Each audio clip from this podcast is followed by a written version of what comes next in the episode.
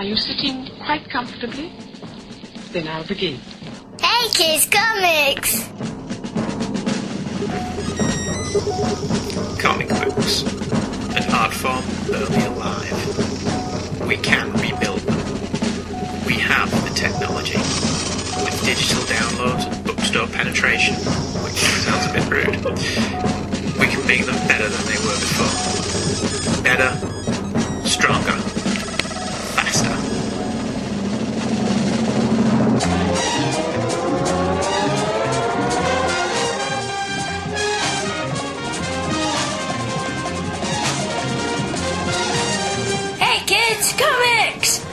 here are your hosts, Andrew and Michael Leyland. Hello, everybody. Hello, everyone. And welcome back to the show. It's always good to be here. Well, it's our house. It's kind of nice to it's be nice in our to own be house. in our yeah. house, yes. Amidst the, the mess and the detritus It's our caused homely by mess and detritus. our house in the middle of our street. It's, It's very nice. Hello, everybody. Welcome back to the show. We're still doing our stealth Batman 75th anniversary thing Joker 74. by talking about Dreadful Birthday, Dear Joker. Before we get started, I have thanks to throw out. In the Christmas episode, or was it the New Year episode? No. Anyway, one of them Christmas episodes that we did, I forget which one, I pointed out that on our Christmas tree, I have no decorations. Okay. Your mum has lots of Nightmare Before Christmas stuff, doesn't she? I don't have any decorations. And, well, it's not your tree, dude. It's my tree. Okay. When you have your own tree, you put what you want on it. You don't even put that snowman up anymore I made in primary school. Uh, yeah, there's a reason for that. It was damned ugly. It's a snowman. They're not exactly that good, good to look at, are they? Anyway, I received a Christmas ornament in the in the mail yesterday as we record. I'm playing with it now. Aren't I? yeah. David Gutierrez, hello David, sent me a Hallmark Christmas tree ornament. Not A just Hallmark Valentine's Day any. card, just in a Hallmark Valentine's Day card. Uh, Not just any Hallmark Christmas tree decoration. Oh no no no no no no! This was this. I am the voice of Knight Industries 2000's microprocessor. K-I-T-T for easy reference. A kit if you prefer. How cool is that? He has sent me a Knight Rider kit that when you press a button, not only does it speak, but the, the scanner at the front goes, woo, woo. well, it doesn't go woo woo, but it lights up. Yeah.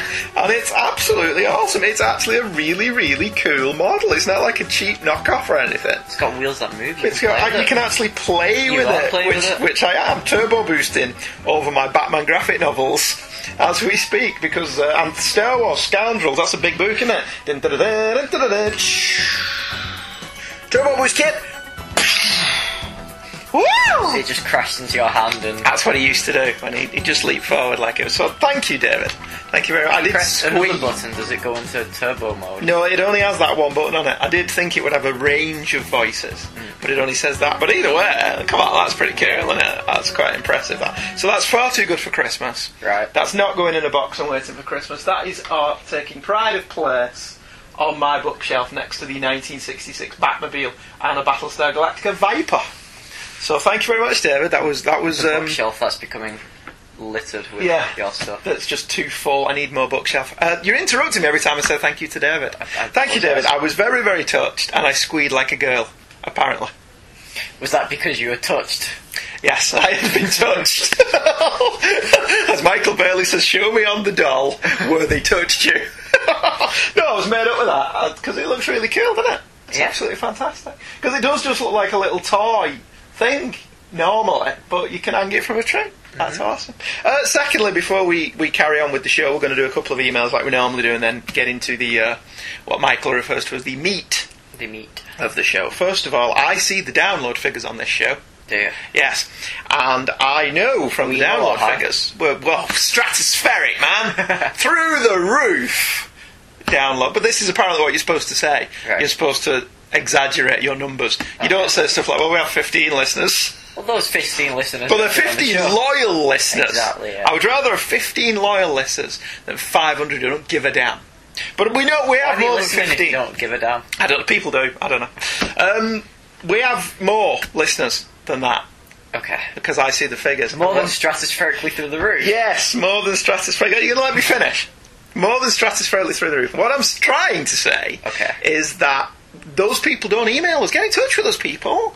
If you've never emailed in before, get in touch. If you're not even a Facebook friend, friend us on Facebook and join in. I'll talk to anybody.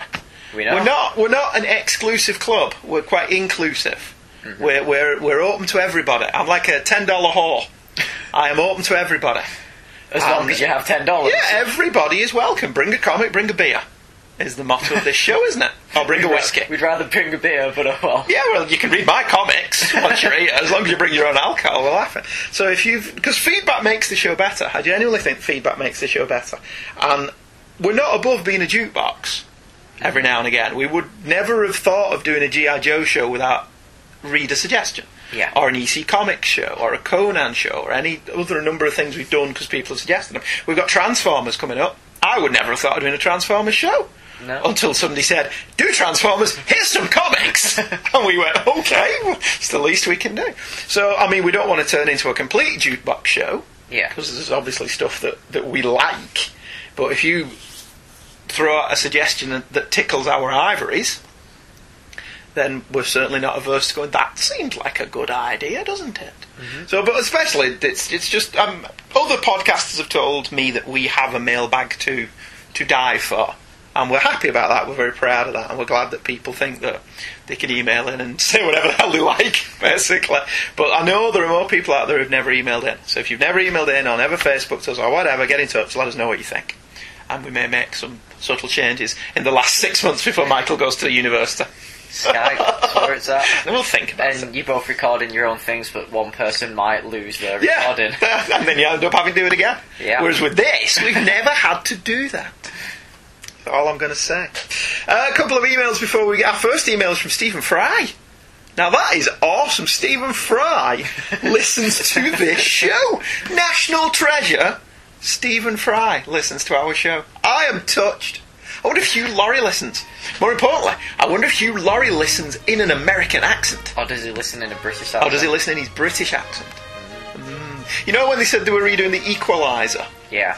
and they've cast? Denzel Washington as the Equalizer, Right. which I'm not sure what to think about because Edward Woodward was the Equalizer, Yeah. but uh, Denzel's a good actor, so we'll we'll see what they do with it. But my first thought when they said they were doing an Equalizer movie, Hugh Laurie, Hugh Laurie would have been perfect as the Equalizer Okay. because I think he would be roughly the same bright age now.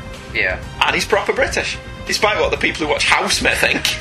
I wonder if they'd watch it and go, his, his British accent was crap. That'd be really funny. anyway, again, we started Stephen's email and um, and interrupted it, and again, we didn't do that on purpose. Stephen says, "Happy holidays to the Leylands." You, well, we had a happy holiday. Those many, but this is the last email of 2013. Is it? Yeah, we're 2014 after this one. Uh, I'm surprised you guys never drank eggnog, says Stephen. It's actually quite good. A drink made of whipped egg, milk, sugar, and other sweet things. It's like drinking a milkshake. It's especially good with cinnamon and or nutmeg. Well, next year when Starbucks start the Christmas seasonal drinks again, I Yeah. will have an eggnog Okay. and see what I think of it. I In fact, you know what we should totally do? Right. We should totally do what we did with drinking it. Twinkies. We should totally record us having eggnog for the first time for the Christmas show. What do you think? Yeah. I think that's an excellent idea because you'll be back home for Christmas. Yeah, yeah. So we will do the Bride of Kids comics at Christmas, won't we? Right, we're gonna have a different ho- Yeah, yeah, yeah. horror movie. Yeah, different. one yeah, year. creatures on the loose. Creature, cre- hey Kids comics on the loose. The Bride of Hey Kids comics. That kind of thing. Yeah, I'm, I'm down with that. Anyway, uh, Stephen continues. I want to talk a little bit about the Watcher, who is arguably one of my favourite characters in the Marvel universe. His actions in the Marvel team up is not surprising. Uatu, the Watcher, has always been an enigma because, like you said in your Christmas special, he's only supposed to observe, not directly interfere. Hence his employment of Spider-Man. However, he is constantly finding ways to circumvent the system, bend the rules, if you will.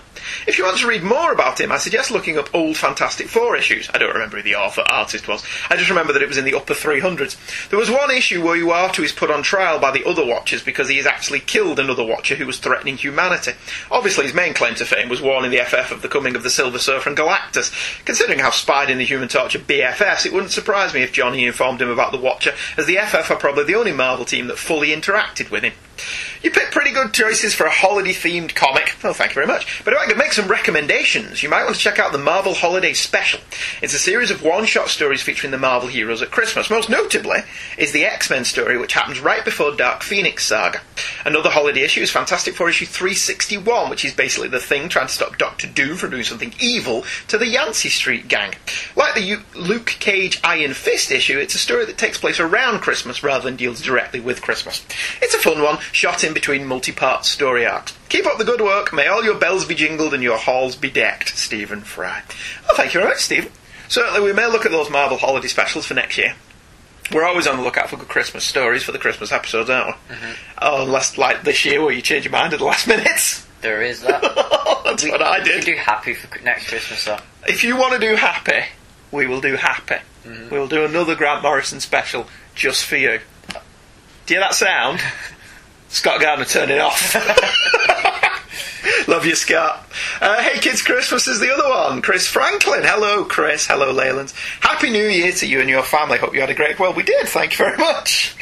Thank you so much for spreading more cheer via your Christmas episode. I decided to leave it for an after Christmas treat when I return to work on December 30th. Spread the wealth and all that. I have that Marvel team up somewhere. I remember noticing the Watcher's costume is wildly miscoloured on the cover. Where did that green come from? Do you know, we did not notice that, did We? Critical reading. it's our forte. Kerry Gammill is indeed a vastly underrated artist. I loved his Spider Man and Superman work. I understand he was pretty meticulous and slow, so that accounts for the rather thin resume he has. Given his years in the business, I believe he's a fan of classic monster films and collectibles, and has been involved in several documentaries and books on the subject. I was never a reader of Power Man and Iron Fist, but this story sounds intriguing. I remember seeing the ads for this issue in Marvel Comics of the time when I was very young. It seemed more adult than my Spider Man comics. Well, the Power Man and Iron Fist one that we picked is at the back end of the Essential Iron Fist um, volume, which I heartily recommend. I loved that Essential Iron Fist volume because I'd never read it before. Early Chris Claremont and John Byrne stuff from just around or just before they were going to get on X Men. So before they, you know, they hit that crest of a wave of popularity. Really good stuff. Well worth checking out that Essential Iron Fist. It did make me want to read more Power Man and Iron Fist, but after that issue, Byrne bails out, and then I don't think Claremont stays along for long. yeah. So I'm, I'm, I recommend Essential Iron Fist to anybody, and I know Luke Giaconetti's a big fan of Luke Cage, but you know who isn't? Who doesn't love Luke Cage? Chris also says that we're missing out on eggnog. Apparently, there is bad eggnog. is it made of bad eggs? Wow. But when done right, it's a wonderful holiday treat, kind of like liquid custard. Isn't custard anyway? Well, yeah, I know that doesn't sound appetising, but I assure you it is. My wife and I usually toast the new year with a glass of nog, since we aren't drinkers. Oh, I don't know. Drinking custard sounds appetising to me. Does it really? Oh, okay, fair enough. Enough, enough rambling. Looking forward to Volume 3 in 2014. Well, you're very welcome, Chris. Thank you very much. Chris has become our regular emailer to the show. And uh, he also appeared on a couple of podcasts, Power Records, with um, the mighty Robert Kelly. So I thoroughly enjoyed listening to that when you recommended me. I've got another Power Records one on my iPod. It's the uh, Christmas one. I need to get around to that because it's good. And speaking of David Gutierrez, who sent me Kit, uh, just, you know, one more time. I am the voice of Knight Industries 2000's microprocessor, KITT for reference, a kit if you prefer. That is awesome! Put that back on my bookshelf. No, we'll have to have it like that, don't we? Yeah. Uh, yes, David, David, in defence of number eight and one bit about Into Darkness. So this is another Christmas feedback. Andrew and Michael, but mostly Andrew. do you want to set the day off? Firstly, what do you think of that Christmas special? Sadly, it couldn't measure up to the 50th. Great farewell speech from Smith. Not enough Clara. Nice Capaldi bit, if not a bit abrupt. Christmas special was a mixed bag, wasn't it? Yeah. It seemed like there was an awful lot going on, and then there was lots of languorous bits in the middle, and then there was a lot going on again. I thought it was very slow paced and they didn't focus on what they should have been focusing on. Yeah, I thought the pacing was out the window. Yeah, because the ending is Smith's final bit is just rushed. Yeah, and it's all of a sudden he's Peter Capaldi. Yeah. There's no, there isn't even arguably a regeneration scene. It wasn't as painful to watch as the um No, at least at least there was a story for the episode, and it wasn't just like Tennant. I, I just thought that the, the regeneration for Eccleston into um, David Tennant was painfully long to watch. No, it wasn't. He was just saying you're not supposed to do that. because you didn't want him to regenerate, but here you are watching it, and he just keeps going on and on and on and on and on, and then he's David Tennant. But this one, he's just you blinking. Where were we? Barcelona. no, I didn't. I didn't mind the Eccleston regeneration because that seemed quite sudden. No, I, I liked it And out of because the blue. how long it is. Tennant's went on for a bit long, Yeah, and uh, Smith's was very abrupt. Yeah, S- Matt Smith was easily the best thing about it. I think is is the is the best thing I can say about the Christmas one. I need to watch Yeah. it again, but I am looking forward to Capaldi. I think Capaldi will be fantastic. and I think that anything that isn't a full episode of Clara is not enough Clara. Were you just annoyed by the Clara is nude tease? Did you know just one? come on, take your clothes off. Come on, we gotta gotta go both ways here. Yeah, yeah, okay, fair enough. Uh, David continues, how can I say Doctor Number 8 is my favourite when he appeared in only one telly movie, and a crappy one at that? Easy, because his performance was terrific. I never for a moment didn't think this guy couldn't pull off a series, and yes, I have been a fan of the Big Finish audio dramas, so maybe that bleeds into it. McGann possesses a real gravity, a believability that's instantaneous. Also, he's my first adult exposure to Doctor Who. I was only exposed to the fourth and fifth Doctors, not sure if the earlier or later episodes are on PBS, and I think I told you this once. One day Doctor Who was replaced by Blake Seven. I was confused and furious, so no Doctor Who for little David G until the TV movie, and I could finally see something again. McGann brought me back. That's fair enough, I suppose. I still think he's the best thing about that film. Yeah, But he, and he was great in that little Night of the Doctor thing. I, I did like the Doctor, yeah, but but, not, the one you were expecting. which Stephen Lacey likes to say frequently. yes, yes. Uh, where am I? David continues. I'm curious about why you didn't get into McCoy's version of the Doctor. Did you like number six? I loved Peri. Loved Peri. I loved Peri's bosoms. I wasn't. I didn't mind Colin Baker. Colin Baker was when I started drifting away from it Yeah. a little bit. Yeah. Peri's gravity defying acts tended to keep me bringing back a little bit, but other than that, I don't mind Colin Baker. I think he's pretty good, but I, I don't think he was serviced by particularly good stories. Uh, David finalises with totally agree with everything you said about Into Darkness. I loathed it, but I wanted to address your beef with Quinto Spock contacting Nimoy Spock. I think that when the writers of New Trek brought and kept Spock into this new timeline, they're hamstrung to address his presence, particularly when the new crew are faced with something Nimoy Spock may have faced before. It's the same problem I had when I saw Iron Man 3. I kept thinking, the movies address the fact that Iron Man shares a universe with the Avengers, that provides no real reason for calling for backup when it would seem like he really needs it. If the Trek guys were smart, and clearly not, because Into Darkness is a steaming pile, they would have killed old Spock, returned him home, or made it so he's completely unreach- unreachable. Now he's a lifeline. Best, David Gutierrez. Yeah, we thought that was a little bit silly. See, the thing with me with Iron Man 3, I didn't mind that he didn't call in the other guys, because the point of the film for me was he was suffering an inferiority complex. Yeah. Tony Stark was suffering an inferiority complex, which in itself, in and of itself, is an interesting idea. Hmm. So he's not going to go running to the Avengers when he's got a problem. Because he doesn't want to be with the Because Avengers. yeah, because they made made him feel inadequate, which is something he's not used to dealing with. Yeah. So the fact that he didn't call the Avengers in in Iron Man three made sense. But there is also this thing as well. You know, Captain America doesn't call for assistance every month in Captain America comics when he's in trouble, Hmm. even though the Avengers are there. It's to me, it's I am going watching Iron Man three now. Not the I don't expect the Avengers to show up. Yeah. And I didn't have a problem with that. I know a couple of people have had a problem with that. Like, well, Thor's around, why can you not call Thor? Well, Thor 2 established that he was off fighting in um, Asgard. Yeah. He was off protecting the Nine Realms, so we couldn't call him for help. But last we saw Bruce Banner in the Avengers, he was leaving with Tony Stark, wasn't he? Yeah. So I suppose in theory we could have had Bruce Banner Well, in it. he is, isn't it? Yeah, only in that little bit at the end. It's still enough, I think. When you're dealing with one of the solo movies, I think a cameo is enough. yeah, and you don't. I don't. I didn't really want the Hulk to show up in Iron Man three. Hmm. To be honest with you, I mean maybe Hawkeye or Black Widow. Apparently Black Widow's going to be in Cap two. Yeah. So see, I don't mind that. But you know, I did, that wasn't what bothered me.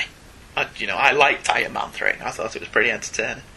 Thank you, David. We will knock it on the head there, and we will trailer uh, some somebody's show or mm-hmm. some event or something. I'm sure it'll be good. I'm, I'm positive that it will be excellent. And when we come back with our stealth Batman 75th anniversary show, we will continue with Dreadful Birthday, Dear Joker.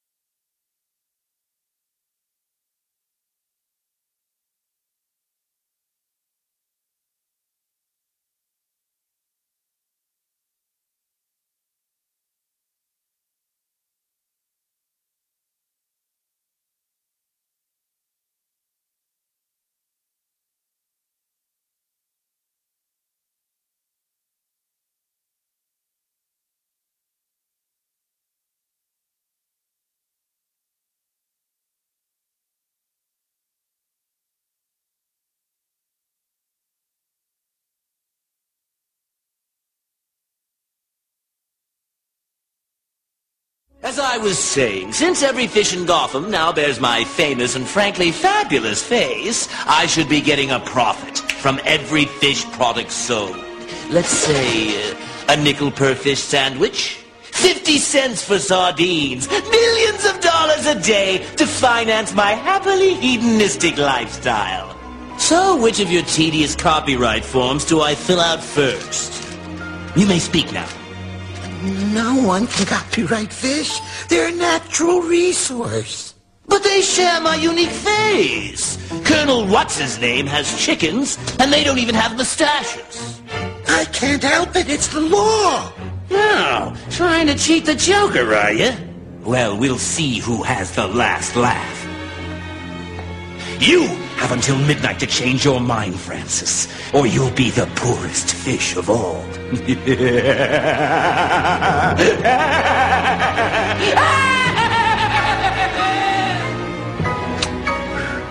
Bye-bye.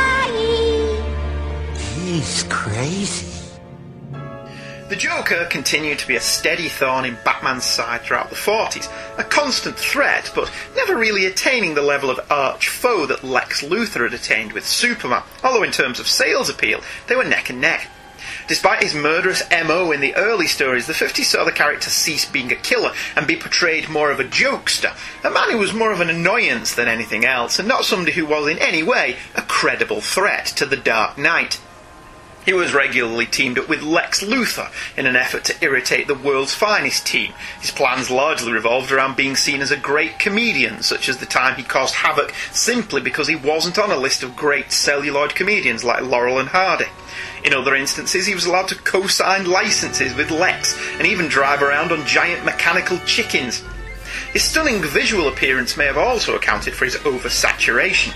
Over the period of 1940 to 1956, the Joker made almost monthly appearances in the various Batman and associated titles of the time. These regular appearances may have contributed to his fall from grace even before the congressional subcommittee hearings of the early 1950s completely neutered the character. In some way, this may have actually helped. Reducing the visibility of the Joker may have helped him return to some semblance of his former glory. Throughout the 50s, for every memorable Joker story, there were three equally unmemorable ones. Whilst the 60s had no less of a success to failure ratio, there wasn't as many of them, and so there was less to be disappointed by.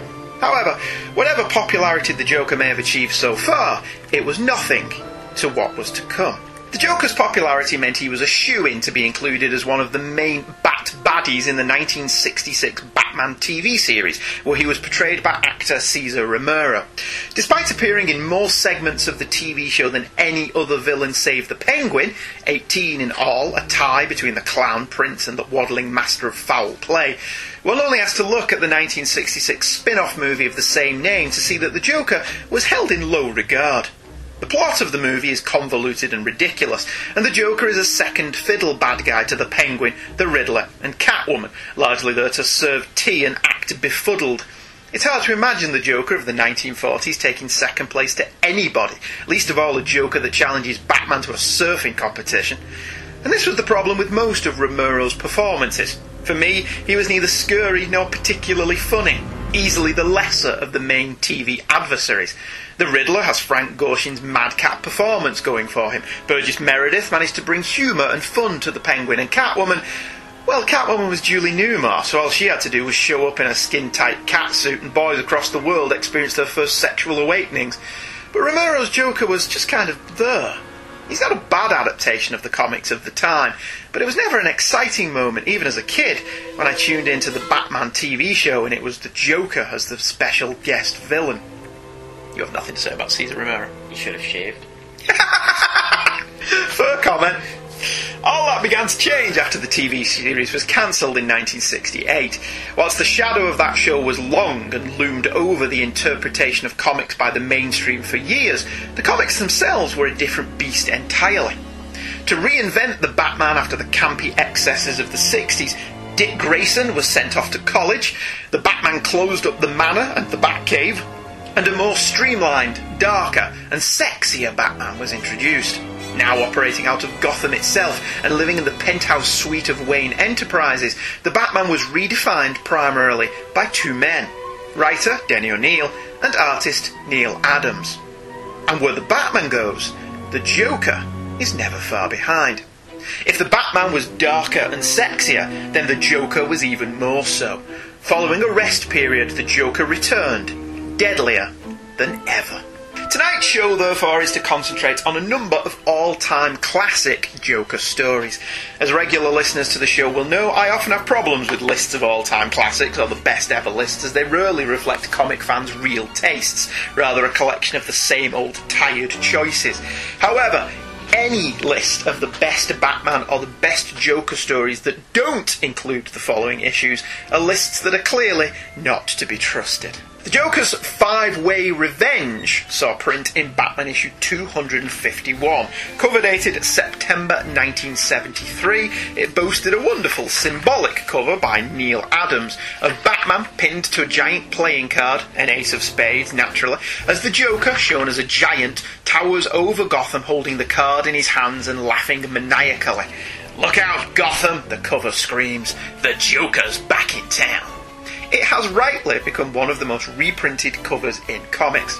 However, it's not the best cover from a printing of this story. I first read this in the Superheroes issue 3, which has a fully painted cover by Alan Craddock. In it, the Joker looks directly at the reader, clutching his fist and laughing even more maniacally. In the background, the Batman, cape billowing, face and body almost all in shadow. It was the first time I saw Batman as the dread avenger of the night, and it's an image that would stick. I'll put it on the show images for you to see. As a UK reprint magazine, it's oversized and it's simply stunning monochrome. It's still how Neal Adams' Batman work should be read. Have you seen the cover to Batman 251? No. Joker's Five Way Revenge. But you've seen this cover to the Superheroes number three. Yes. What do you think of that? I love the back before you start that doesn't have any of the cover copy on it. Hmm. So it's just a poster. I think it's a brilliant cover. I, I don't know. I think the Joker looks a little bit too weird. Why? It, I think it's his hair.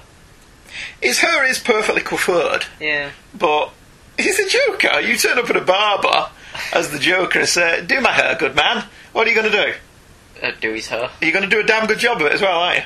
Uh, y- yeah. Uh, I think that's a great cover. Well, I don't know. He's not told me what he wants yet. He just told me to do his hair. Yes, shave my hair off. Do I give him a Do I give him a mohawk? now, that would be funny. Yes, yes, and the Joker killing you for that would be equally funny. The Joker looks. The Batman looks really good in it though. I think it's a great cover. This was the first issue of this I got Hmm. as a kid. It looks with his head and the the moon. It looks like the end credits for the animated series. It does, yeah. I'd never noticed that before.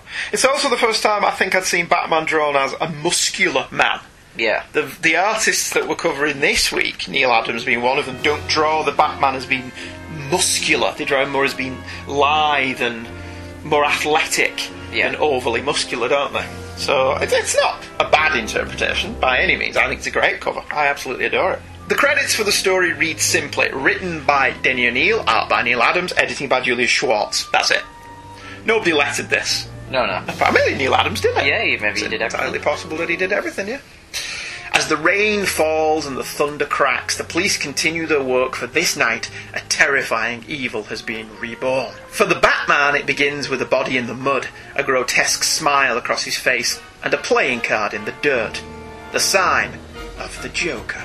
The dead man is Philly Jack Burton, an ex associate of the Joker, and the Batman, fearing the Joker is killing all his old friends, heads to Packy White, an ex boxer.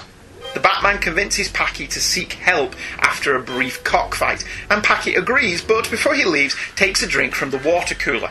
Packy falls dead, and round one falls to the Joker. The next round also falls in the Joker's favour. As the old exploding cigar trick blows ex gang member Albie sky high, and the fourth, bigger Melvin, flees when the Batman arrives. Melvin cold cocks the Batman and continues his flight, but is intercepted by the Joker, who leaves him hanging by the neck. The Batman makes his way to the body, but is cold cocked again, this time by the Joker. The Batman revives, scraping some black tar off his face left by the Joker's boot, and makes his way to the last surviving member of Joker's gang, Bing Hooley. Bing, bing, bing, bing, bing, bing, Hooley, Bing Hooley, Bing Hooley. Hooley is now an OAP and has already been released into the Joker's custody, and the Batman fears he has hit a dead end. However, he deduces the tar on his face can only be found in one place a recently polluted beach. The Batman figured correctly, and the Joker waits at an abandoned aquarium on that beach. The Joker says he will release Hooley, who is wheelchair bound and strapped to a platform above a shark tank, if the Batman agrees to swap places with Hooley. Batman does so, and the Joker handcuffs his hands behind his back, kicks him into the tank, and for good measure, kicks Hooley in after him.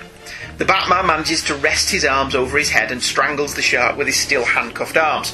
With Hooley's life at stake, the Batman hoists Hooley's wheelchair and smashes it at the walls of the tank until it shatters, freeing both men. The Joker flees, the Batman pursues, but the Joker's head start is too large.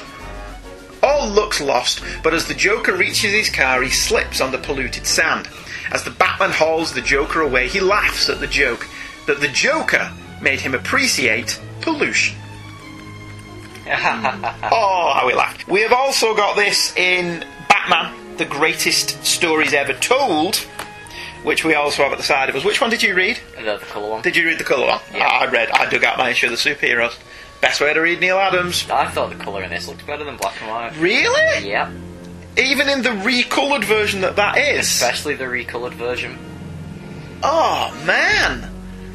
In the early 2000s, DC reprinted all of Neal Adams' Batman work in four extortionately priced hardcovers. One of the things that made these volumes less desirable, I thought, was that the colouring was completely overhauled and recoloured. The version that's in Batman the Greatest Stories Ever Told is the recoloured version. Now, I'm not averse to computer recolouring. Marvel have printed a, special issue of Spider Man that reprinted Amazing Fantasy 15 and Amazing Spider Man number 1 recoloured. Yeah. And Ditko's art really popped in those. I thought they did a really respectful job of it. But I, I didn't like this at all, the Neal Adams recolouring job. What did you like about it? I, I just thought it looks. It, it makes it, his artwork look more modern, which I thought was really good when his modern work is really bad. But see, the thing with that as well, Neal Adams' work was so different and modern in the early 70s compared to everybody else. So you're saying it, the colouring makes it look more contemporary. It looks more modern in reading it contemporarily. So what you mean it doesn't look as dated? yeah.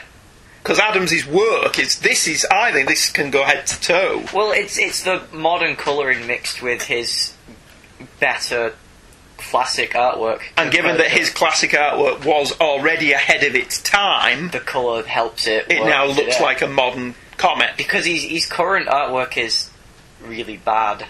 See, I disagree that it's really I don't bad think it's really bad. I think art. there is something wrong with it that Yeah. you can't point out. Yes, that's exactly it. That some artists will go on this career evolution.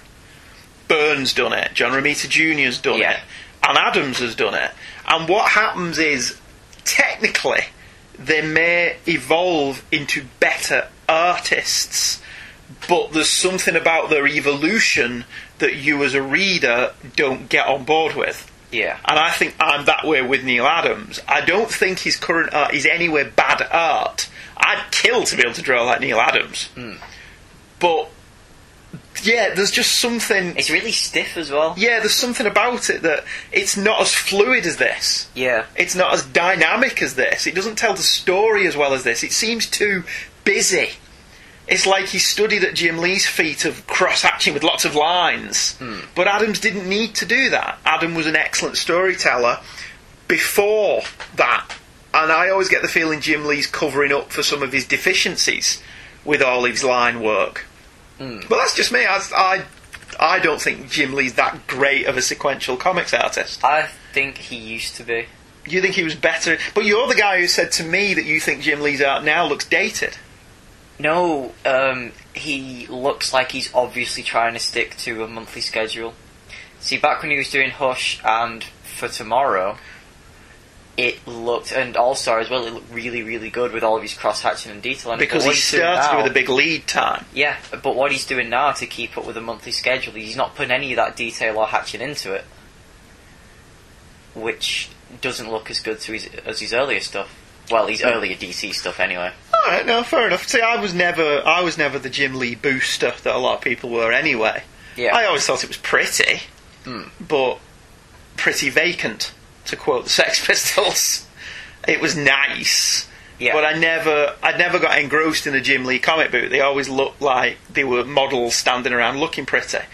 They never No. felt like real people in a real story. I really liked his older stuff, his earlier DC stuff anyway. His Marvel stuff is Yeah, you, you're not talking about his X Men run. yeah. But for, for DC, his early stuff was far better than what it is now. Be, Yeah. Just because he's sticking to a monthly schedule, which is what people want. Well, I I think you must be the first person I have read or heard anywhere that says they prefer this recolored version of Neal Adams'. So Maybe- fair play to you. Maybe that's because I didn't, I wasn't reading the Neal Adams stuff at the time. Well, I have often wondered is my prejudice for Adams' work in black and white simply because that's what I read Yeah. at that critical age of what will I have been when I got this 11, 12, something like It came out in 1981. So yeah, I'll have been 11. And it they printed an awful lot of Neal Adams' stuff in this book, in this comic. Yeah. So my exposure to it was black and white. And then in 1989, when the Tim Burton movie came out, they did a Titan did a reprinted Batman graphic novel series Yeah. that was a lot of Adams' stuff in black and white. Stalker, Night of the Stalker was in one of those as well. Was in one Yeah. of those volumes. They had introductions by people like Jonathan Ross and Neil Gaiman and stuff like that, but they were black and white. Hmm. And I do, I do sometimes wonder if my prejudice is for Adams in black and white because that's what I grew up reading. Yeah. Adams in colour just looks wrong to me. Well, comparing them here, the the black and white one looks really empty. The black Whereas- and white printing in some of the pages in this I'll give you isn't great. If we look at page two, we compare and contrast between the graphic novel and this. There are certain panels that do look a little bit inky, Yeah. a little bit too black. But I think that splash page, which is excellent, the Joker driving through the rain. Uh, the rain bouncing off the windscreen as he laughs at his recent actions, which was, of course, murder. The ha ha has just surrounding him, just adding to the whole magnificence of the layout. I think the black and white version of that is much preferable to the colour version. I think the colour's better. Okay, fair enough. Well, like I said about it being empty, it just looks really flat. Whereas with the colour one, you can see all the lights and the rain and the Joker and the shadow. I think it stands out a lot more with the colour. Do you not think the the colour there though is carrying the art in a way that the art didn't need it to? The No. colouring's flashy. Yeah, well, it's flashy, yeah, but I think that's that's helping it because the black and white one just looks flat. It's still a good splash page. It's a good picture, but it it looks flat compared to the colour. Yeah, see, I totally disagree. I think that splash page looks magnificent in black and white. All right, fair enough. Like I say, you're the first person I've ever said, ever heard say prefers the computerized colouring of Neal Adams' work. Uh, someone's got to like it. Yeah, okay, fair enough. There, there- there's that boat, and there's the island that you're on, and that boat's sailing away, and you're on the island going, ah, wait for me, and now you've got to be Oliver Queen. Okay. that's that's a decent origin. Yeah, now you now you've got to. My name's Oliver Queen, and I liked uh, Neal Adams comic. For my transgressions, I was left on the island. All right, carrying on with the, the story discussion. Batman just surmises that the Joker is killing his old partners as one of them wronged him. He never actually deduces that, does he? He never actually works that out, which eliminates a decent detective problem I would have liked to have seen him work out. I'd have liked to have seen him deduce that. Yeah. Um, and I was going to say, but this is only a 16 page story, but it's actually a 23 page story, isn't it? This is quite a lengthy story for the time period. Uh, he does just make the leap on page two that the Joker is out to kill all his old gang members, which again, I would have preferred Batman deduce that. But thinking about it, it's likely that Batman was responsible for them turning on the Joker Yeah. the Batman may have got one of these men to turn state's evidence on the Joker, but it does beg the question of why they're not now in witness protection, hmm. if that's the case. So, I mean, we never find out if any of these people did actually betray the Joker, do we? Yeah. I mean, I suppose it doesn't matter to the Joker. He doesn't care, does he? He knows somebody betrayed him. But we just don't know who. Yeah, I mean, if he has to kill them all, because we never find out which one of these four did. Yeah. That's what I'm saying. We never Well, find out. if this- he, but if he kills them all, well, that's what I'm saying. He doesn't care. He knows one of them betrayed him, kills them all. Yeah. Doesn't give a rat's ass. But we, as a reader, never find out if this was even true. We don't know if one of these people informed on the Joker. We don't find it, which one it was. Like the Joker, we, we just don't care. Because ultimately, that's not what the story's about. No. the story is about redefining the Joker for the modern age. At that point, 1970s. Hmm. What I really had a problem with this story though was I was I thought the art was really it looked very modern, whereas the dialogue was just too stiff, As way too stiff. I have heard people complain about that. I mean, that the, again. the captions, the narrative, it's all well done, but the dialogue itself is really stiff. Uh, Yes, twisted and a hideous grin. Ghastly. I wish that Batman was here. What would arrive? I've been here for ten minutes. Blasted Batman, must you constantly startle me? Sorry, sir, I wanted to examine the scene undisturbed. Well, what do you make of it? I'm afraid there's no question of who committed the crime. The dead man's grin is the trademark of only one criminal, and to clinch it, I found this nearby. A joker. See, I, uh, I have heard. There is a podcast called Uncovering the Bronze Age, which Emily Middleton does. Hmm. And she's done a couple of Denny O'Neil stories, and she's mentioned that the dialogue is less than flowing. Yeah. I'll be honest with you, I don't have a problem with it when it's Batman. I had much more of a problem with it in those Green Arrow, Green Lantern stories by the same team. Yeah. And again, I just wonder if that's my prejudice. Hmm. This is what I grew up reading. This was, I don't want to say this was my first Joker story because I can't swear to it, but I know it was certainly my first, yeah, one of them, and I think it was certainly my first Joker as insane murderer story Yeah. that I ever read. I don't think the dialogue is as bad as you're making it out. It is a little bit on the nose. Yeah. I'll give you that. But some of it I think flows quite well. Well, there are bits of dialogue that I did really like, like in the boxing scene. yeah, And the boxing scene. on- yeah. Oh, sorry. Oh, perfectly fine. Yeah, Perfectly understandable. yeah. The scene with Packy on pages three through five is really good because in one of the first examples of this, really, the art and the story are doing two different things. Hmm. We're not getting that situation where the dialogue and the captions are telling us what we're looking at, which did occasionally get really irritating. I can see what's happening in the pictures. Yeah. Give me something else. The dialogue is a simple back and forth between the two about the Joker's coming out to kill you.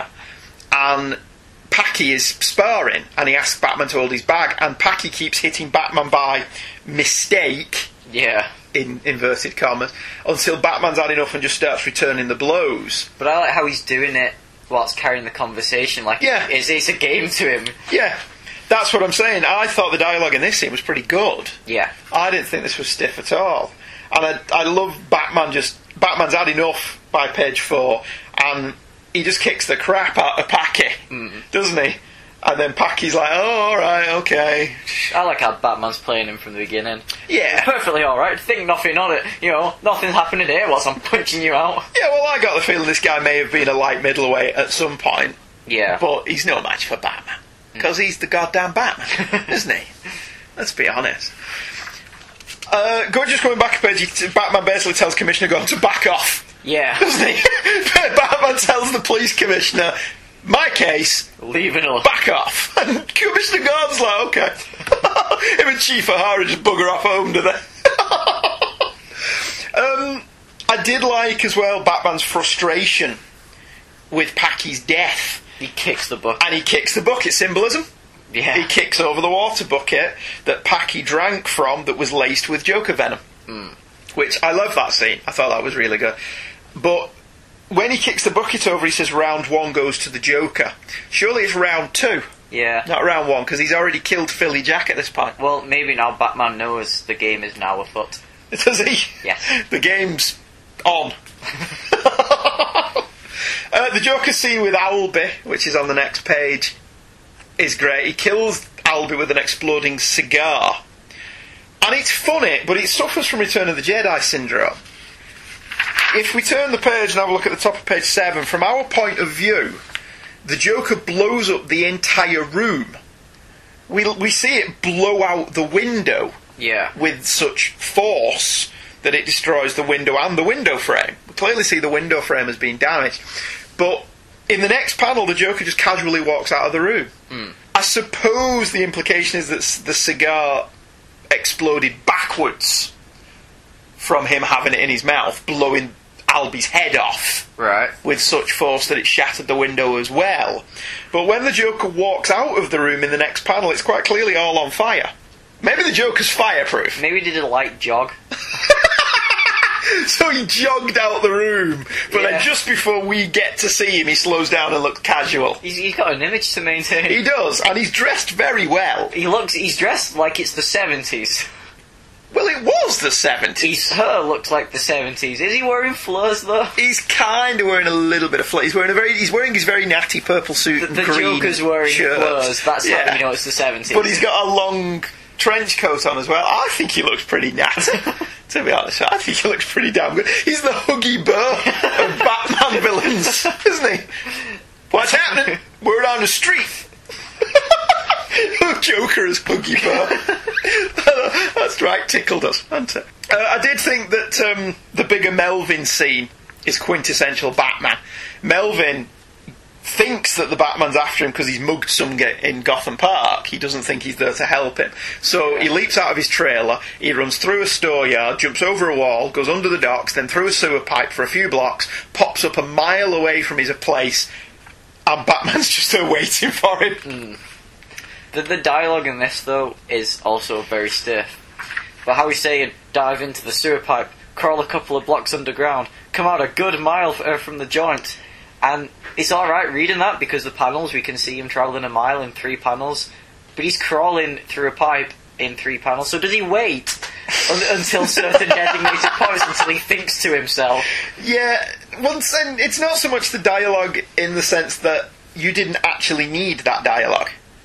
Yeah. The art is showing. This is what I was just talking about. I'll duck around these crates. He's thinking We can see as he's ducking around some Yeah. crates, Go over the warehouse wall. where, and we can see him. And then I'll slip under the docks, Yeah. and we can see him going under the docks. It's you don't need any of those speech balloons. So the only one you need is the one in the last panel where he says, "I'm a good mile away from my joint here. There's no way in hell Batman could."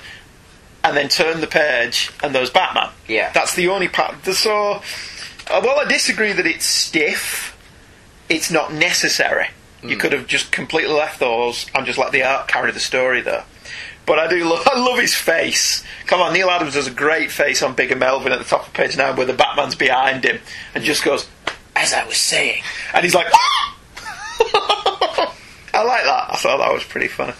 Do you know? It sure was lucky that the Joker killed these men in the order that Batman was going seeing them, Yeah, wasn't it? That was real stroke of luck for the Batman. it was planned. Yeah, totally. Um, as a kid, there were two shots on page 10 here that I absolutely adored. I thought these were fantastic. The first one is panel 3 at the top of the page, where the Joker is just stood in the shadow behind Melvin, smiling. And it's like, the intent there is clear. You know this guy's not living out the page. Yeah. Which I thought was fun. I love that panel as a kid. I still love it now. But the one that gave me chills I mean, it probably didn't mean anything to you in the, the this last- era of Well, being people being gutted in the back. I, I actually thought it might be. It was a little bit. I thought it might have been a little bit too much for this. Really? Yeah. Yeah, but I suppose we got to say the last panel of the page is just Melvin's feet hanging from the top of the panel as Batman bursts in because the Joker's hung him. Yeah. And as a kid, I just looked at that panel and go, "Oh, hmm. okay."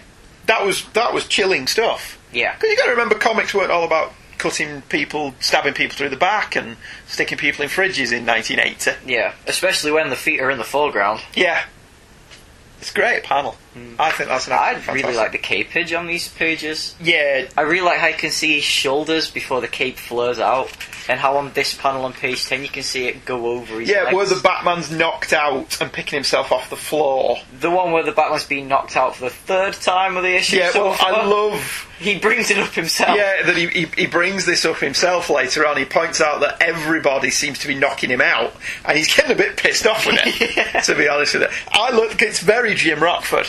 Mm. Jim Rockford was always having little ice packs on his head and going, "Why does this keep happening to me?" And I do like that. I do. I do think that was really good. That the Batman was pointing out that I I keep getting knocked out. This isn't good enough. Mm. I, I thought that was really good. There's another quintessential Batman Joker relationship page on page 11. The Joker's managed to cold cock the Batman, punched him round the back of the head, and then kicks him in the face, knocking him out cold. The Batman's prone on the floor, and the Joker just puts his foot on his neck, knowing that he could crush it. He could crush his neck here. Batman's dead. He never has to worry him again, worry about him again. But where's the fun in that? The Joker's not about killing him by accident, or on accident, as you used to say when you were little. There has to be something to it. Yeah. The Joker's quite happy to kill him if it's at the end of a battle of wills Yeah. that he emerges triumphant from. I love that. I thought that was that's the Joker. That's Batman. It's absolutely perfect. I adored it a great deal. Uh, page thirteen, the Batman goes to find Bing Hooley, and he uses Neal Adams uses a photo of a church instead of drawing one. And it's it's it's all right. It's not as effective as Kirby's photo collages, or when Byrne and McFarlane and Larson, etc., would manipulate a photo to look like a comics panel. What does it look like in the coloured version? It's just like a coloured photo. Right. Yeah. See, in the black and white version, it's quite clearly a photo, isn't it? It's- the colouring kind of makes it look less like a photo, Still looks like one, but but it's not as prominent as it is here. Yeah. In the black and white one, it looks like Batman is literally walking in front of a photo of a church, which he mm. is.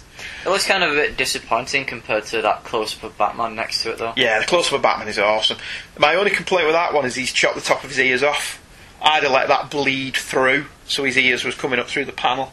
You know what I mean? I think that would have been excellent. But yeah, it's here that he realises where the black tar on his face comes from. Hmm. And he's like, I've, I've been so busy chasing around, I've not seen the obvious, which is the black goo You that know- he wipes off his face earlier on. You know what that page panel actually reminds me of? What? Jim Lee with his scratchy hatching. Yeah. Well, maybe Jim Lee's a big Neal Adams fan, I don't know. Could be. If if Jim Lee came into comics in the 90s, it is possibly grew up with comics in the 70s, isn't it? Mm. So, I don't know, because I don't know how old Jim Lee was when he got into comics. You know it also is a very big sign of the times? What? The 70s Batmobile. Oh, I love his Batmobile. I really this. like it as well. It, it just looks like a normal car with a bat on it, but it's, a- very 70s it's as well. a 70s muscle car, which Yeah. you can't go wrong with. But it looks like a car that a, a relatively normal person would Well, drive. I like how when you see the inside and the steering wheel, he's, he's not his big gadgety red lit cockpit. It is now. No, well, uh, to me, the various Batmobiles do occasionally come across as a little ostentatious for someone who's pretending to be an urban myth. Probably around the time Miller did. Yeah, so Knight. the fact that he, essentially what he's driving around here is a, is a bog standard car that he's probably bought off the rack and just Spray souped painted it up it, a yeah. Spray painted a bat on it just because, you know, Batman's whimsical like that. And away you go. But, yeah. Viewed from today's vantage point, the, the the Joker leaving goo on Batman's face and that being the only place where they've had a recent oil spill seems a little pat. Yeah. Batman gets there though, the Joker is clearly expecting him Yeah. because he's Batman. And obviously the Joker's expecting him to find him, but the Joker doesn't leave any other clues to his whereabouts.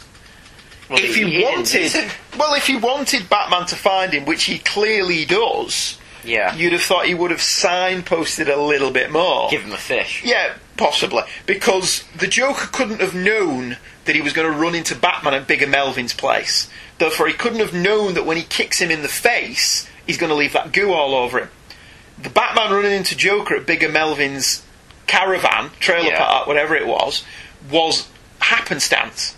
Alright, so he has the goo on his feet because he's, he's walking around the beach. Yes. Okay, so it stuck to him anyway. Yeah. But then when he kicks Batman, it gets on him. Yes. And then when he stood on top of him with his foot on his neck, he sees him and goes, ah, there's a bit of goo on him. Ah, okay.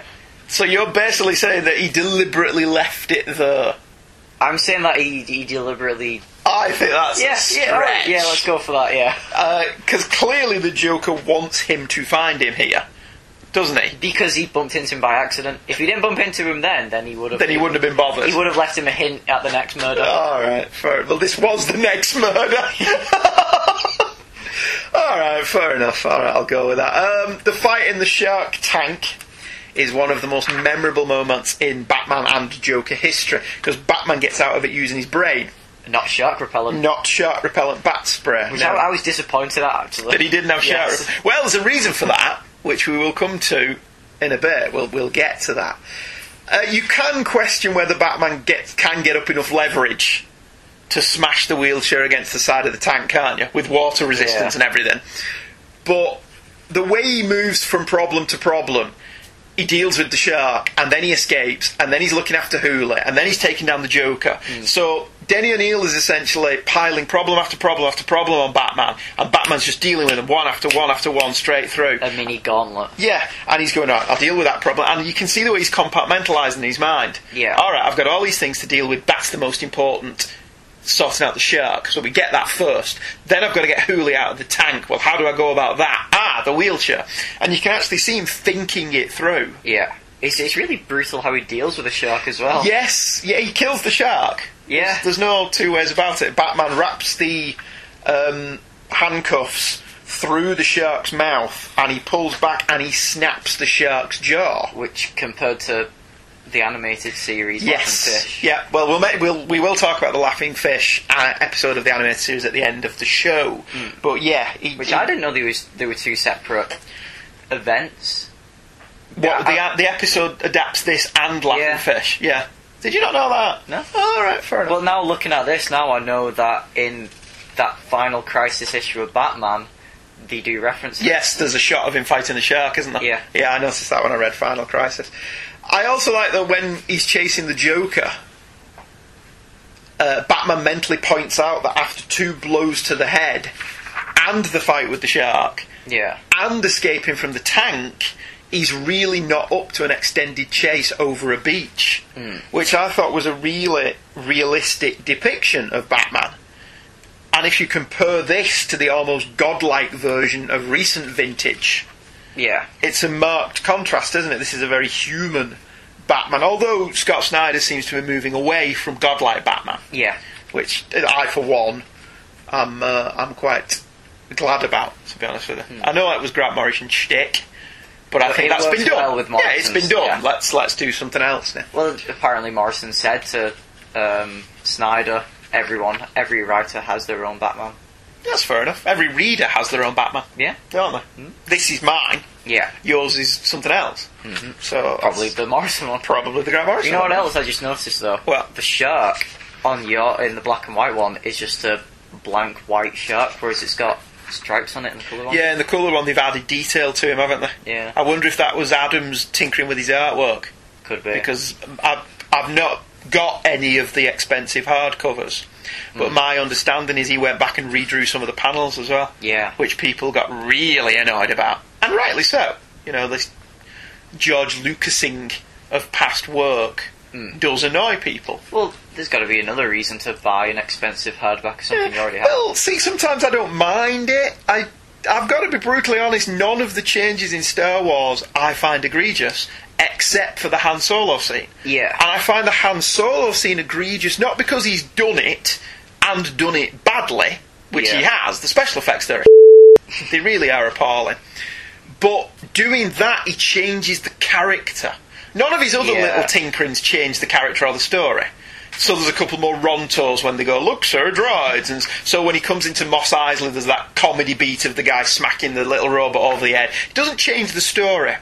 But changing Han just blasting the guy to being self defense changes Han's character arc. Yeah. So he doesn't go from being a selfish bastard in the first film to being a guy who will put others before himself by the end of the film. Hmm. If he's only acting in self defense at the beginning of the film, he's There's not no- a total bastard. Yeah. So that's my objection to the Han shoots first thing, that it changes the character motivation and the story.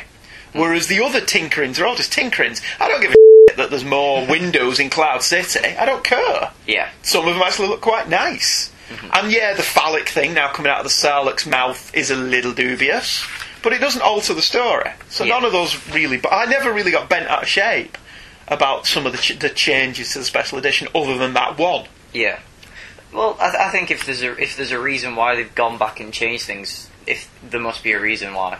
Yeah. And I kind of like it as well because that way it's another reason to buy something you already have. Well, the shirt does have more definition in the colour one. I'll give you that. And Star Trek: The Motion Picture is another example. The director went back and fixed a lot of the goofs in Star Trek: The Motion Picture Yeah. because he had to release it on this date, and the date that he had to release the film by, he hadn't finished the film. So it wasn't as perfected as he wanted it. so all he's done in that is he's fixed. There's a shot of Spock on Vulcan where there's no background yeah. because they didn't have time to do special effects. So in the DVD release, he's painted, digitally painted in a background. Right. So it doesn't affect the film. Yeah. He's just finally gone, look, I've got the special effect there that I wanted 30 years ago. Hmm. So in that case, I think that version of Star Trek The Motion Picture is the best version. But anyway, we're just talking about different versions now. aren't? Speaking of shark repellent bat spray, to Yeah. bring us back on topic, this scene here in the Shark Tank has one of the most notorious goofs in comics. Right. When the Joker pushes Batman into the tank in my copy in the Superheroes, which I have here, lovely listeners, he's wearing his utility belt. Mm-hmm. Okay? When he finishes off the shark on page 19, however, there's the utility belt there. The belt is nowhere to be seen on the very next page. The Yeah. utility belt has disappeared. However, in my copy of the greatest Joker stories ever told from 1988, the belt has been drawn on quite badly, it Yeah. has to be said, all the way through the story. Right. Conversely, in Batman The Greatest Stories Ever Told, which is what you've got there from recoloured, 2005, the recoloured one, yeah, the opposite tack has been taken and they've completely removed the belt for the duration of the story. Yeah. The minute the Batman gets pushed into the tank by the Joker, the belt's not there anymore. Yeah. So turn the page, belt's gone. Yeah. So the obvious implication here is that Denny O'Neil wanted the Joker to remove the belt. A smart tactic, just in mm-hmm. case he's got shark repellent bat spray in the utility belt. And somewhere along the line, either at editorial or at art level, that got forgotten. So it's interesting that the two different reprints of this we have Yeah. they've both fixed that problem, but both have fixed it differently, hmm. which is quite interesting. Of course, all this belt malarkey has caused other issues over the year. Page 21, which is quite possibly one of the single best pieces of Batman art ever, of him running across the beach, is incomplete, as the waist is absent belt. This has led to the image being used a number of times over the years as promotional art, but with the belt drawn back on.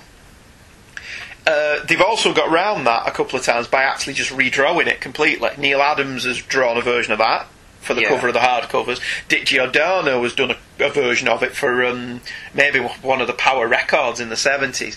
And John Cassaday did a god awful homage to it in Batman Planetary. Right. Remember that? Stiff as a board. It really is. I mean, John Cassaday is good.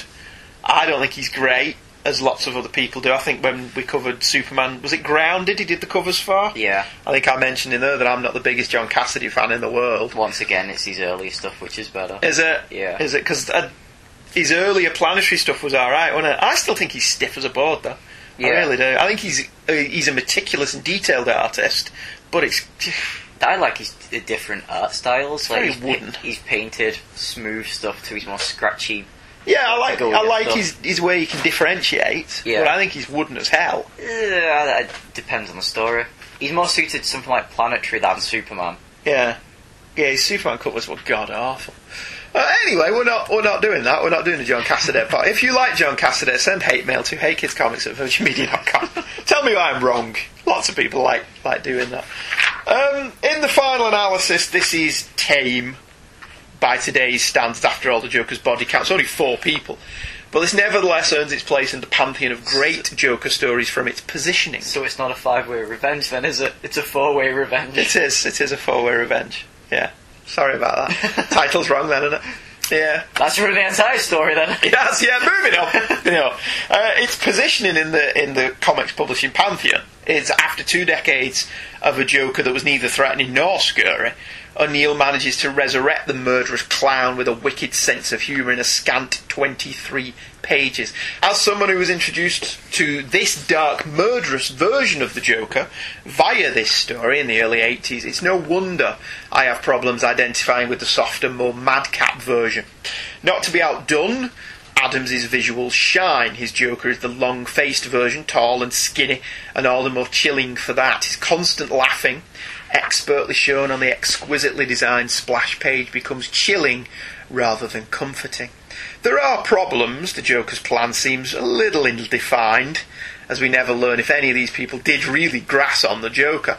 Likewise, as mentioned, it's real lucky the Joker kills these men in the order he does, or the Batman has no trail to follow. The continuity problems also irritate, but the climax is both exciting, with O'Neil adding problem on top of problem for the Batman to solve, and humorous as Batman finds the pollution angle funny, whilst the Joker loses his sense of humour when it's not in his favour. A return to greatness for the clown prince of crime. What did you think of it? I really liked it. It's a good story, isn't it? Yeah. I could get past the dialogue. Well, it's a Bronze Age comic. It's it's it's of its era. Yeah. It was it's completely different to what Marvel was doing Mm. in the Bronze Age, which is why I have my own ages for Marvel. But anyway, for those that care, this issue of the superheroes also published the Superman story World Beneath the North Pole and the Green Lantern story SOS Green Lantern. Probably the first time I read both of these. There doesn't seem to be many adverts in it. It's adverts for all the 1981 annuals, which this year were Batman, Superman, and Wonder Woman, which is pretty uh, pretty cool, isn't it? Moving on. Next up, Laughing Fish. Originally published in Detective Comics issue 475, cover dated February 78, with a cover by Marshall Rogers and Terry Austin. The cover is not in my two copies of this story, which are The Strange Apparitions Trade and the Batman Pocketbook number 2 from 1980. Although the pocketbook does have an amended version, the Joker holds two fish, pointing them at Batman like guns. Both fish have the Joker grins on them. Hands up, Batman, I've got you covered, says the Joker as the caption asks, What is the secret of the Joker's new creation? The laughing fish. My pocketbook removes the background, which is a clock, and the dialogue and the caption, and just replaces it with The Macabre Master of Mirth Strikes Again. Either way, pretty damn good cover. I like this. This pocketbook was released in 1978. It's Batman Pocketbook number two. I read this. It's not in great shape, is it? No. Because I did read this till it fell to bits.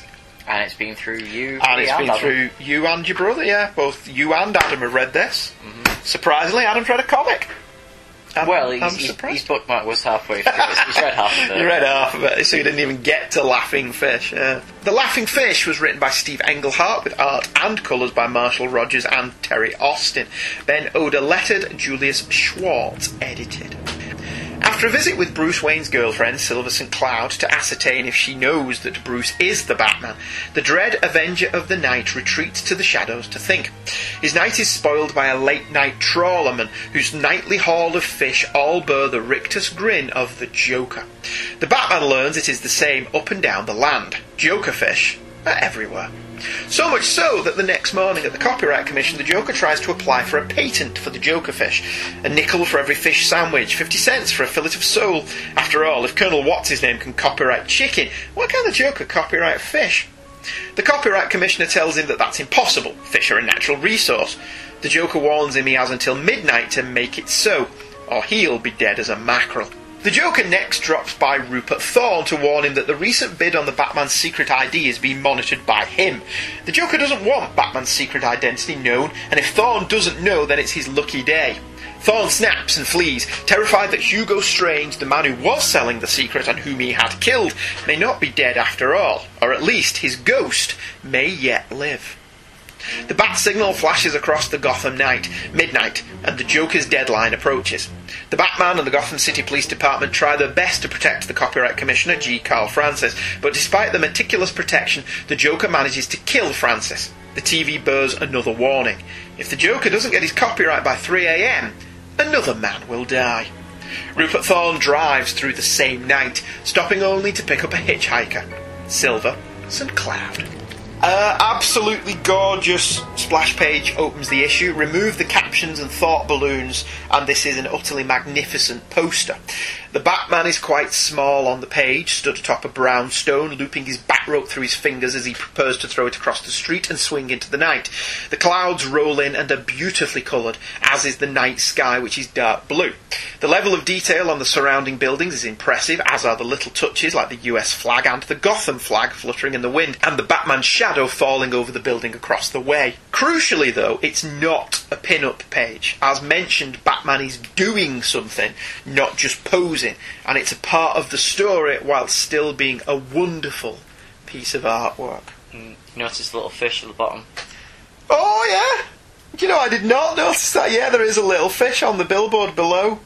Like, um, I presume it's a fish shop of some description. Yeah. That's really cool. The Joker's in there at the moment. Batman is stood right on top of the Joker. Doesn't realise. Uh, as per a lot of UK reprints, this was slightly edited to fit the page count, but in this case, it actually made sense.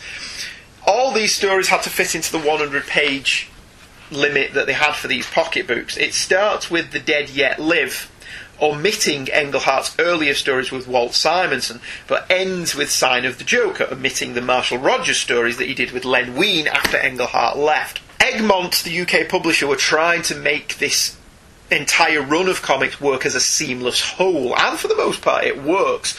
Closing pages and some splashes are omitted to cause the action to flow better.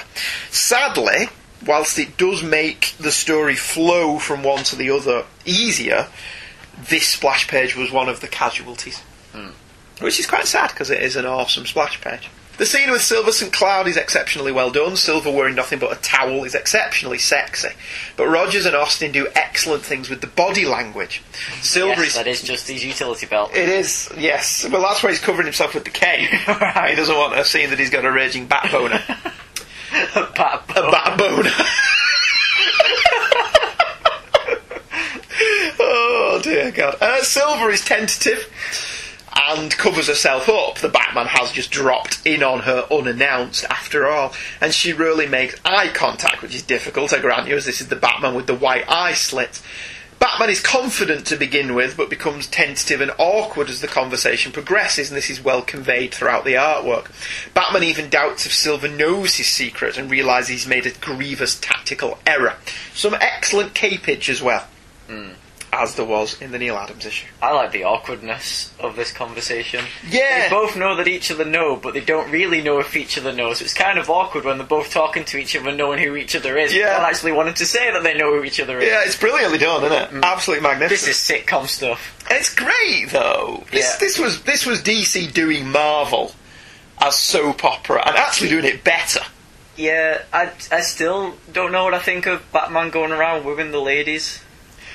I don't mind. I mean, as the stories progress as we go along, we'll we'll see he's had three or four different regular yeah, girlfriends. But when he, when he's he's being all softy and mushy and yeah, I didn't mind this because again, this was a very early story, and I interpreted Silver as being his one true love.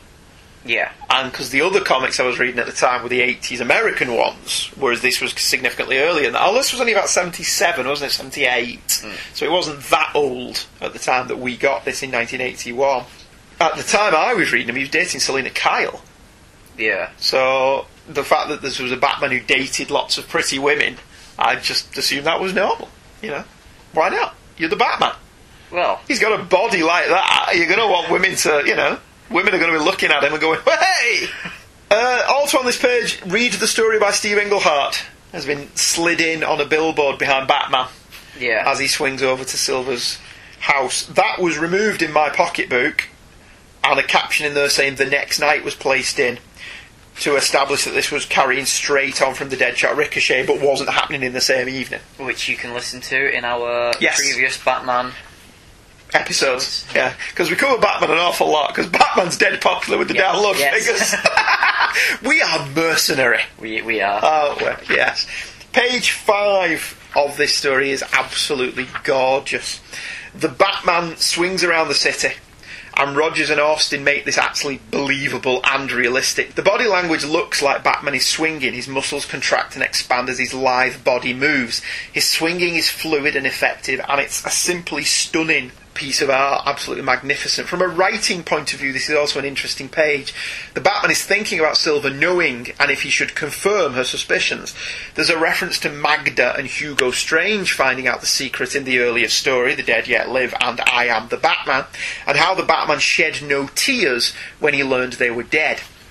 Which plays into what we talked about when we did those favourite Batman stories episodes. That Batman will not kill, and he will not kill someone directly. He doesn't care if someone does. But yeah, but he's not broken up about it if, in the course of doing his job, bad people come to be killed. Yeah. Either by their own actions or by the actions of someone who isn't Batman.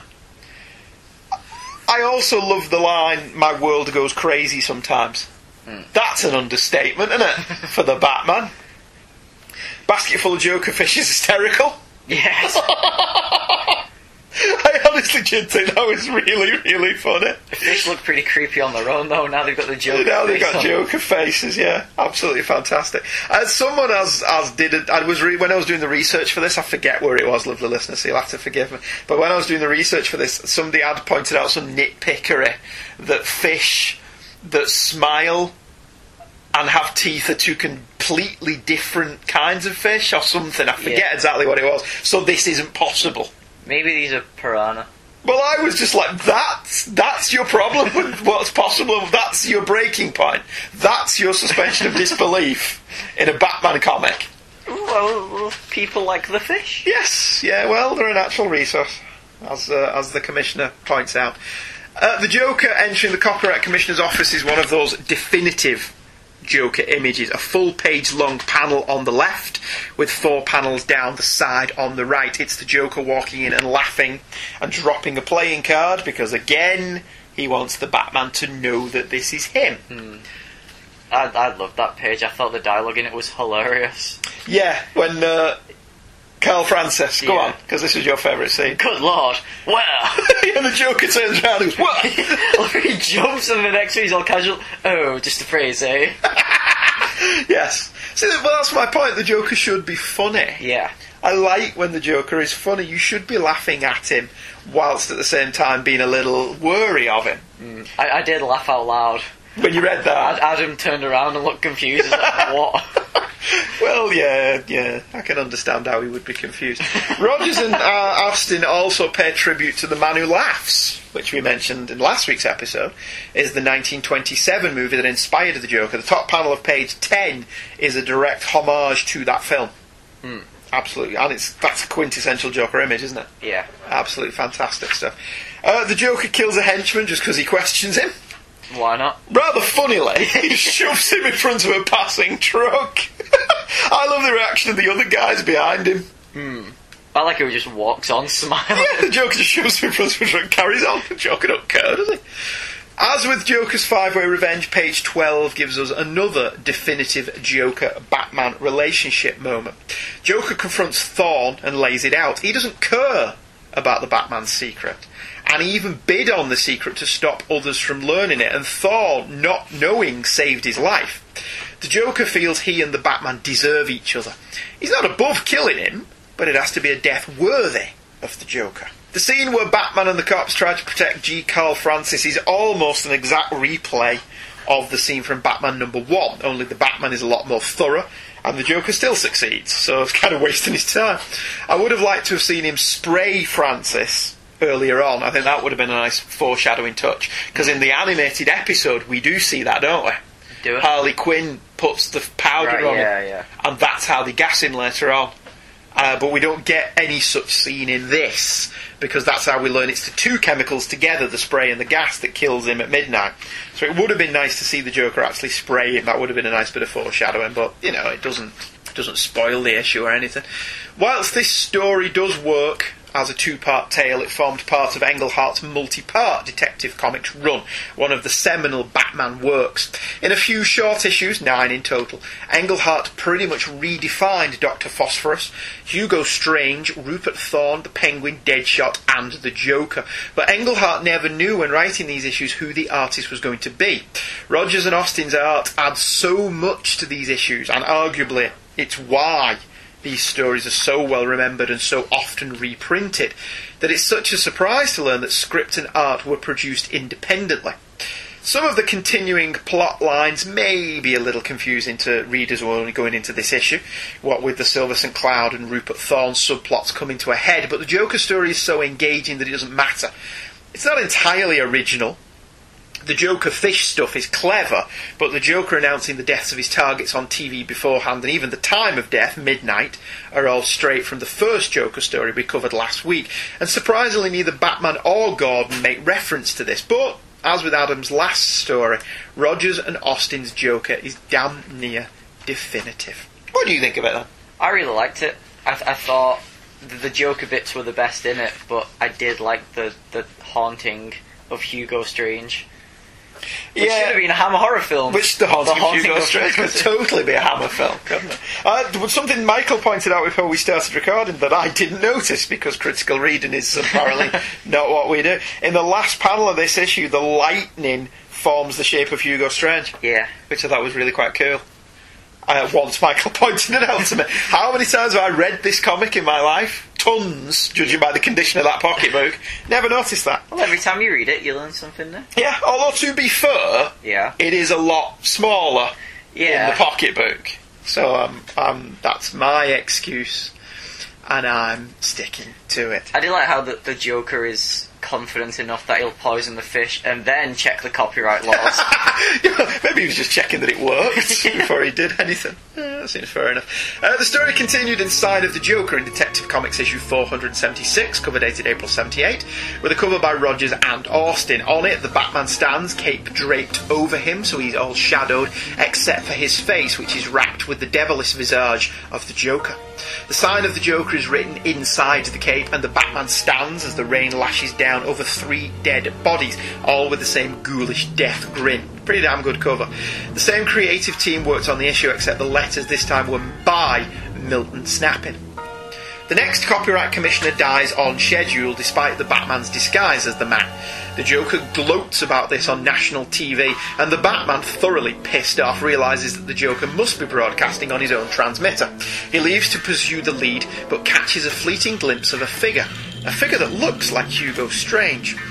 The Batman looks, but there is no one around, but a vapour analysis meter is at his feet. Elsewhere, somebody else with an interest in Hugo Strange drives through the night. Rupert Thorne and his hitchhiker Silver St. Cloud travel in silence until the 4am radio broadcast informs them of the night's happenings in Gotham, and the duo get in an argument about the merits or lack thereof of the Batman, culminating in Thorne kicking Silver out of the car and then being attacked by the ghost of Hugo Strange.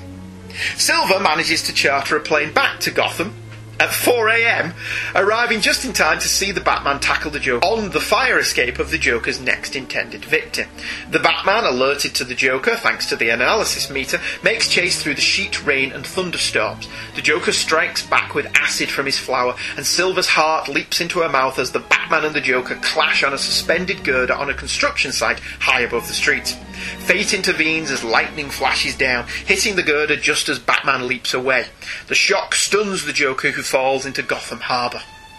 As the Batman prowls for signs of life, Silver locates him, and having seen him in action, says that it's over. She doesn't know Batman as an urban vigilante or mysterious hero. She knows him as a lover and a friend, and she can't sit around wondering if this is the night he doesn't come back. She leaves, saying he is not to try and find her.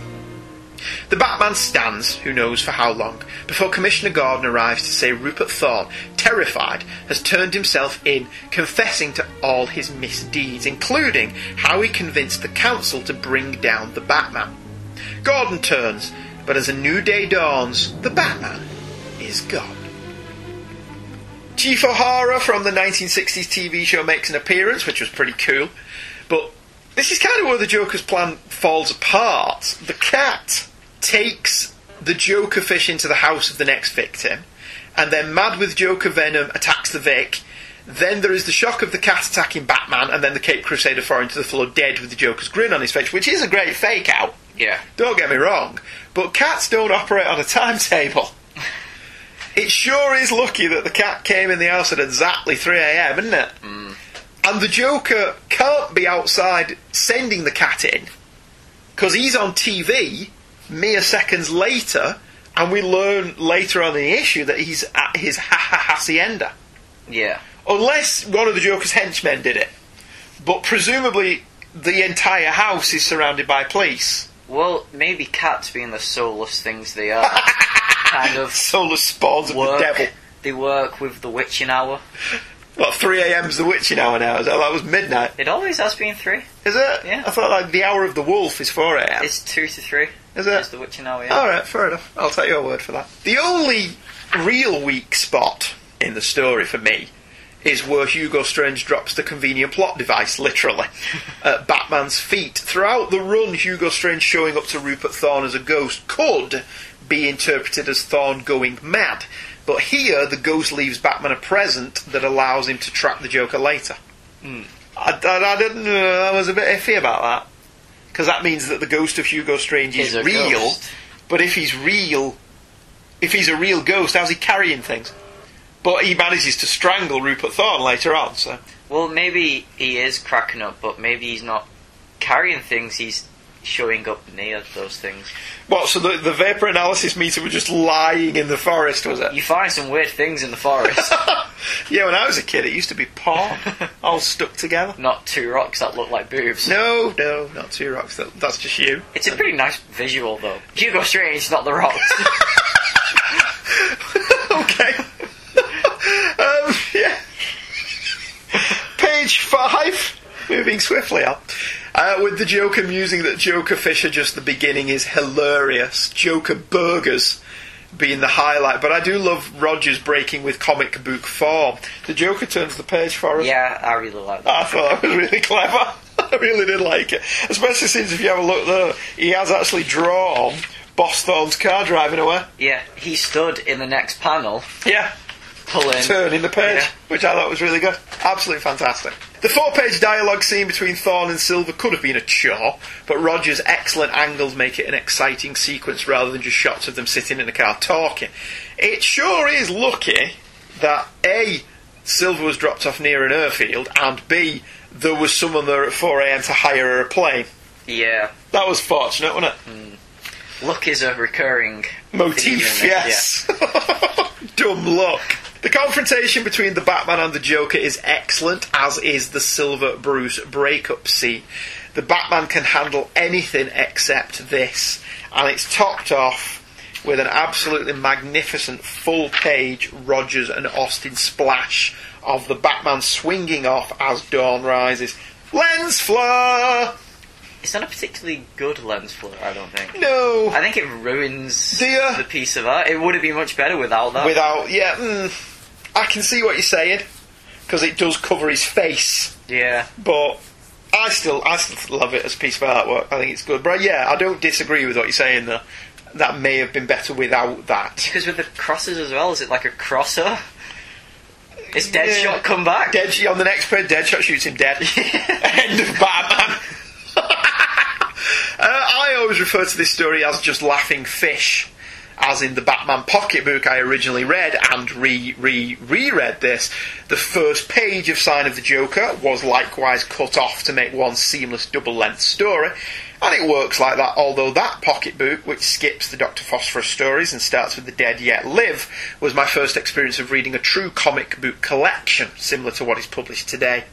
Taken together, it is comics in their purest and most exciting form, an established character portrayed in an exciting new way. Old villains renewed but still recognisable. Writing and art working together to create a beautiful whole of a kind that cannot be replicated in any other form of entertainment. It's too long to be a film, too expensive to be a TV show. Each page is wonderfully structured with Rogers seemingly delighted at depicting Batman as he should be seen. Everything is at night in the rain with the thunder rolling in. The Batman himself is a fluid, athletic presence in a gothic labyrinth, the cape billowing behind him, and is simply the textbook depiction of both characters.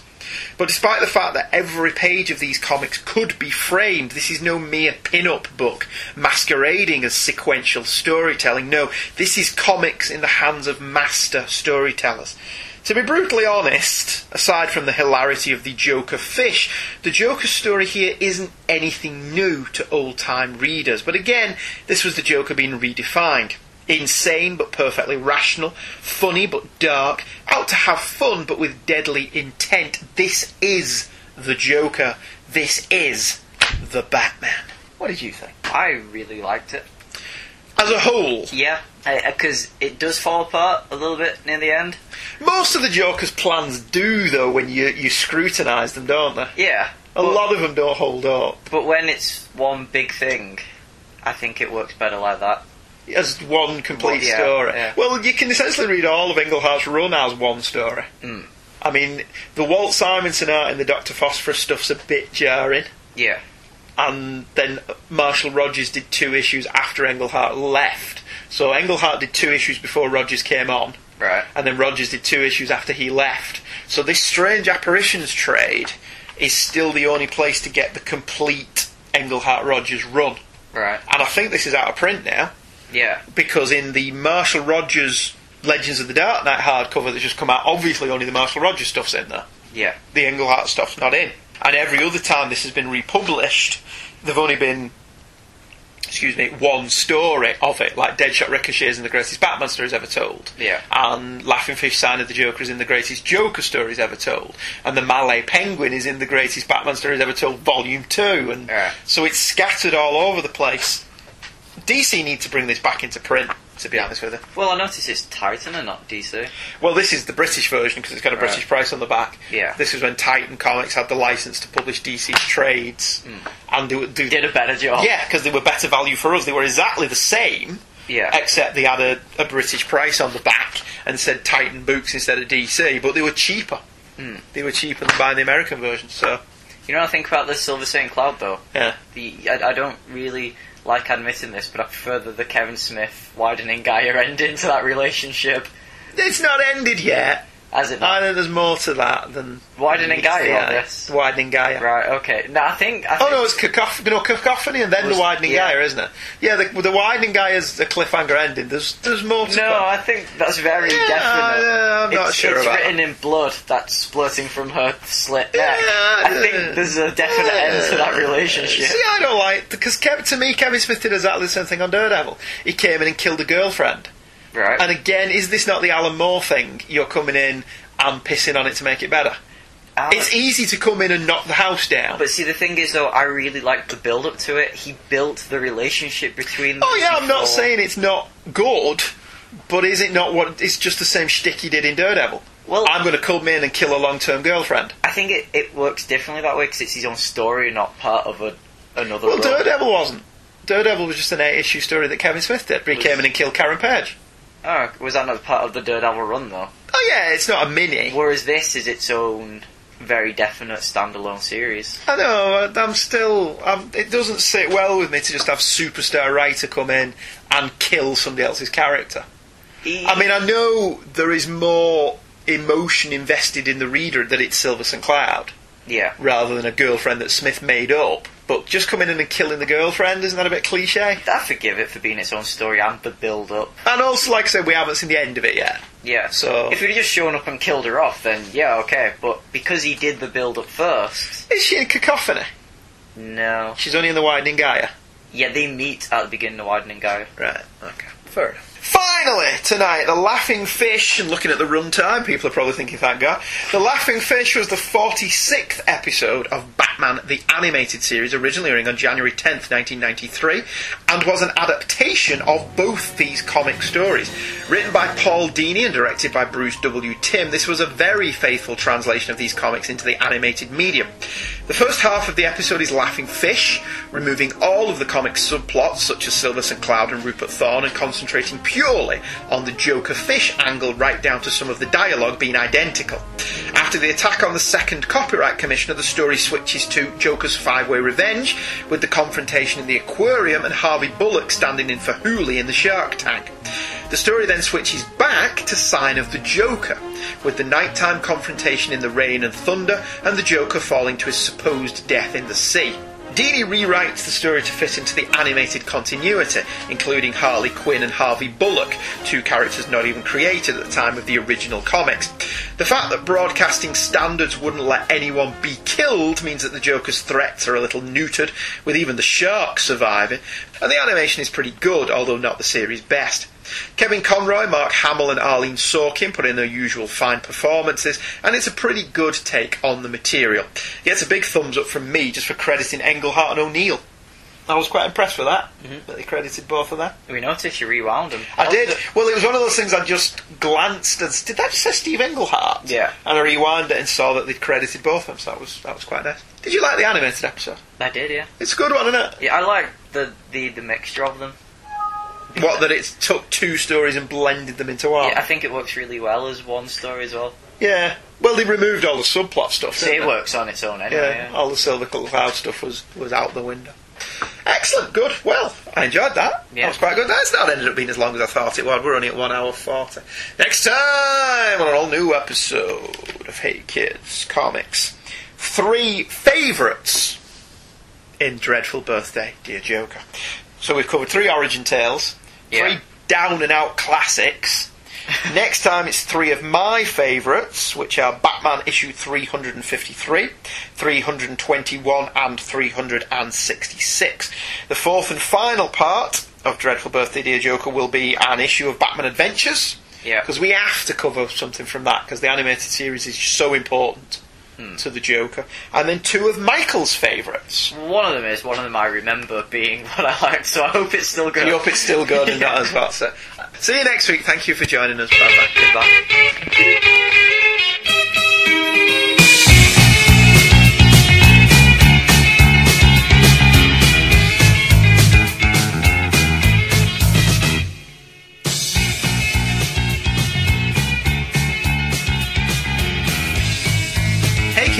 A The Devil Will Find Work for Idle Hands to Do production.